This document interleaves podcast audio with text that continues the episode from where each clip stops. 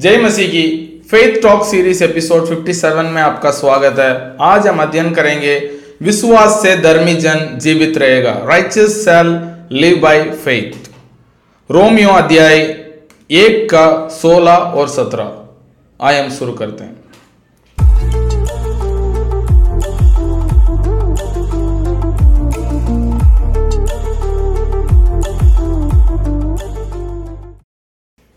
Romeo अध्याय एक का सोलह और सत्रह। क्योंकि मैं सुसमाचार से नहीं लजाता, इसलिए कि वह हर एक विश्वास करने वालों के लिए पहले तो यहूदी, फिर यूनानी के लिए उदार का निम्ति परमेश्वर की सामर्थ्य है।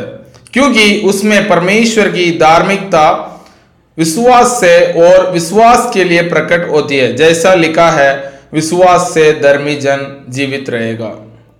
तो यहाँ हम देखते हैं, पौलोस कहते हैं कि मैं सुसमाचार सुनाने से नहीं लजाता क्योंकि वो विश्वास करने वालों के लिए परमेश्वर का सामर्थ्य। तो सुसमाचार क्या है? पिछले एपिसोड्स में हमने अध्ययन किया था कि सुसमाचार ये है, हम पापी थे, हम परमेश्वर के परमेश्वर के पास पहुँचने के योग्य नहीं थे, लेकिन परमेश्वर ने अपना एकलौता पुत्र को इस पृथ्वी में भेजा और उनके द्वारा हम परमेश्वर के पास दोबारा उस रिश्ते में आ सके। हम उसको अब्बा पिता कहकर बुला सके। उस रिश्ते में हमें दोबारा लाने के लिए परमेश्वर ने हमें अपना इकलौता पुत्र को भेजा। वो है सुसमाचार। वो सुसमाचार जो विश्वास करने वालों के लिए, जो उस सुसमाचार को विश्वास करता है, उस व्यक्ति के लिए वो परमेश्वर का सामर्थ्य है। क्यों? क्योंकि हम परमेश्वर के साथ दोबारा उस रिश्ते में वापस आ सकते हैं और हम परमेश्वर का संतान कहलाते हैं और हम प्रभु यीशु मसीह का शरीर का अंग बन जाते हैं ताकि हमारा सर यीशु मसीह है और उसके साथ हमारा कलिसिया जो है आगे बढ़ती है। तो ये हमारे लिए जो इस वचन को विश्वास करता है, जो सुसमाचार को विश्वास करता है, उस व्यक्ति के लिए यह परमेश्वर का सामर्थ्य और पौलोस कहते हैं कि पहला ये यहूदी के लिए और उसके बाद यूनानी। यूनानी मतलब जो यहूदी नहीं है, उनके लिए है। उसमें उसमें जो है, हम आते हैं। ये पहले यहूदी के लिए क्यों? कई बार मैं कुछ सोचता था कि परमेश्वर क्यों पहले यहूदी के लिए बताया? ये सुसमाचार पहले यहूदी के लिए क्यों? उसके बाद क्यों हमारे लिए? और इसका कहीं एक्सप्लेनेशन है? लोग कहते हैं कि हाँ परमेश्वर यहूदियों से ज़्यादा प्रेम करते हैं इसलिए वो उनके लिए पहले दिया उसके बाद हमें दिया। ऐसे बहुत सारा एक्सप्लेनेशन है। लेकिन मैं ये वचन को अध्ययन कर रहा था जो पवित्र आत्मा मुझे अगुवाई किया है उसको मैं बताता हूँ। क्योंकि सुसमाचार और उधार पाना वो जो है हमारा कार्य नहीं है।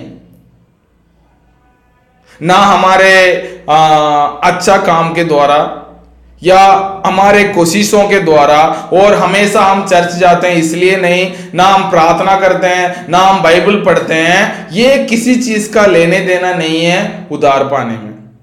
वचन में वेरी क्लियरली लिखा है कि यदि हम विश्वास करते हैं, प्रभु यीशु मसीह पर हम विश्वास करते हैं, हम उदार पाते हैं।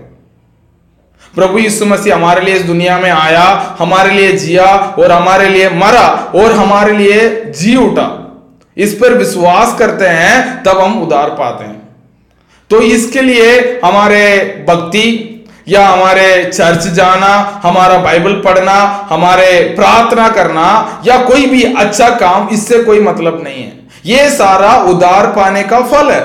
हम उदार पा लिए हैं या परमेश्वर के परिवार में शामिल हो चुके हैं, इसलिए हम परिवार वालों से मिलने जाते हैं संडे। हम परमेश्वर से हम परमेश्वर के परिवार में शामिल हो चुके हैं, इसलिए परमेश्वर का आवाज़ को सुनना चाहते हैं, इसलिए हम बाइबल पढ़ते हैं। हम परमेश्वर का परिवार में शामिल हो चुके हैं तो हमें क्या करना चाहिए? परिवार वालों से रिश्ता बना के रखना चाहिए, बात करना चाहिए, एक दूसरे को दुख को एक दूसरे से शेयर करना चाहिए, इसलिए हम प्रार्थना करते हैं। और हम परमेश्वर के परिवार में हैं, और हम परिवार का एक अंग में कोई तकलीफ़ है, दूसरा अंग मदद करता है। तो हमें क्या करना चाहिए? परिवार में कोई तकलीफ़ में है, उनको हमें मदद करते हैं। तो ये सारे अच्छा कार्य जो है, हम परमेश्वर से जुड़ने का एक फल है, वो जो हमारे जीवन में दिखता है। लेकिन ये नहीं कि मैंने इतना सारा अच्छा काम किया, मैंने बाइबल पढ़ा, मैं चर्च गया, मैंने प्रार्थना किया, और मैंने बहुत सारे अच्छा कार्य की तो मैं परमेश्वर का संतान बन गया हूँ, या मैं उधार पा लिया हूँ, वो मतलब नहीं है।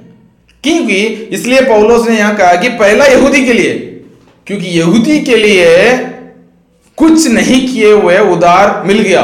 इसको विश्वास करना उसका बहुत मुश्किल है। क्योंकि यहूदी सोचते हैं कि हम क्या करते हैं? हफ़्ते में तीन दिन उपवास करते हैं, हम और बहुत सारे कार्य करते हैं। हमने ऑफरिंग देते हैं और हम सारे पर्व को मनाते हैं। उसके बाद संडे को या या सबत दिन को हम सही से हम ये करते हैं। तो उस दिन में हम काम नहीं करते हैं। ये बहुत सारे चीज़ें हैं। वो लोग सोचते हैं कि ये सारे चीज़ ये लोग सही से करते हैं, इसलिए इनको उधार मिला है। इसलिए इनको परमेश्वर के संतान होने का अधिकार मिला है। ये लोग ऐसे सोचते हैं। इसलिए पौलोस कहते हैं कि पहले यहूदी के लिए।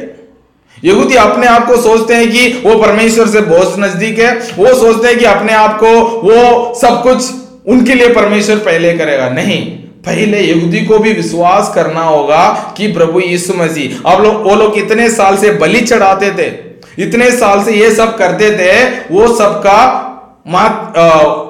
कारण क्या था? वो सब यीशु मसीह को दर्शाता था। अभी यीशु मसीह इस दुनिया में आ गए हैं, अपने आप को बलिदान कर दिया है। अभी यहूदी को भी क्या करना चाहिए? प्रभु यीशु मसीह पर विश्वास करना चाहिए ताकि वो उधार पा सके। उसके बाद यूनानी के लिए, यूनानी के बारे में मैंने समझाया था, यूनानी कौन है? हम सब है। के बाद यदि हम गलातियों अध्याय तीन का ग्यारह हम पढ़ते हैं, वहाँ लिखा है कि, पर यह बात प्रकट है व्यवस्था के द्वारा परमेश्वर के यहाँ कोई धर्मी नहीं ठहरता, क्योंकि धर्मी जन विश्वास से जीवित रहे। यहाँ पौलोस गलतियाँ की कलिसिया के लिए यह बताते हैं कि व्यवस्था के द्वारा कोई भी धर्मी नहीं ठहर सकता। क्योंकि इतना साल से यहूदी लोग व्यवस्था के मान के आए हैं, व्यवस्था को पालन करने के लिए कोशिश करते आए हैं, कोई भी धर्मी अपने आप को कहला ना सका, क्योंकि व्यवस्था को कोई भी पूरे तरीके से मान नहीं पाते हैं। इसलिए पौलोस कहते हैं कि ये ब्रह्म ये वहम में आप मत रहना कि आप आ, चर्च जाते हो या आपने धार्मिक काम बहुत बहुत सारे चीज़ करते हो इसलिए आपको उदार मिल सकता है। नहीं। सेल्वेशन जो है वो केवल विश्वास करने के द्वारा। इसलिए पौलोस यहाँ रोमियो में भी कहते हैं, गलातियों में भी कहते हैं, और इब्रानियों में भी एक बार कहते हैं, वो कहते हैं कि विश्वासी, धर्मी जन विश्वास से जीवित रहेगा। वो विश्वास के द्वारा जीवित रहे, इसका मतलब है, जो व्यक्ति विश्वास करता है, उसको जीवन मिलता है। कौन सा जीवन है? अनंत जीवन। वो परमेश्वर के साथ अनंत काल के लिए रहने का मौका उस व्यक्ति को मिलता है जो विश्वास कर इब्रानियम दस का ग्यारह में जो व्यवस्था ये लोग पालन करते थे, उसके द्वारा जो बलि चढ़ाते थे, उसके द्वारा, उस बलियों के द्वारा ये लोग सिद्ध नहीं बन सकते। क्योंकि कोई भी व्यवस्था को पूर्ण से पालन नहीं कर पाता। इसलिए हमें किसका ज़रूरत है? एक उद्धारकर्ता का ज़रूरत था, यीशु मसीह दुनिया में आए। तो यहाँ लिखा है कि धर्मी जन विश्वास के द्वारा जीवित रहता है। यदि हम एफिसियों अध्याय दो का आठ और नौ पढ़ते हैं, क्योंकि विश्वास के द्वारा अनुग्रह से ही तुम्हारा उद्धार हुआ है, और यह तुम्हारी ओर से नहीं, वरन परमेश्वर का दान है। और ना कर्म से कर्म के कारण, ऐसा ना हो कि कोई घमंड करे। ये हमारे कोई अच्छा काम के द्वारा नहीं है।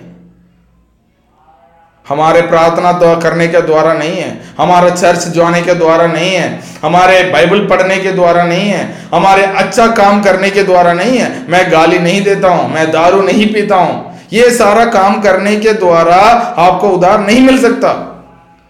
वो तो बहुत सारे लोग हैं इस दुनिया में। ऐसा कोई गलत काम करते ही नहीं है। लेकिन हमें परमेश्वर के साथ उस रिश्ते में जाने के लिए केवल ये ही रास्ता है, वो प्रभु यीशु मसीह है। तो इसलिए पौलोस बार बार इस शब्द को दोहराते हैं, धर्मी जन विश्वास के द्वारा जीवित रहेगा, क्योंकि हम अधर्मी थे, लेकिन परमेश्वर ने हमें प्रभु यीशु मसीह के द्वारा हमें धर्मी ठहराया।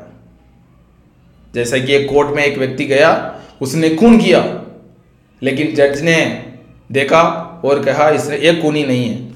तो अगले दिन से वो खूनी नहीं है, लेकिन किया है।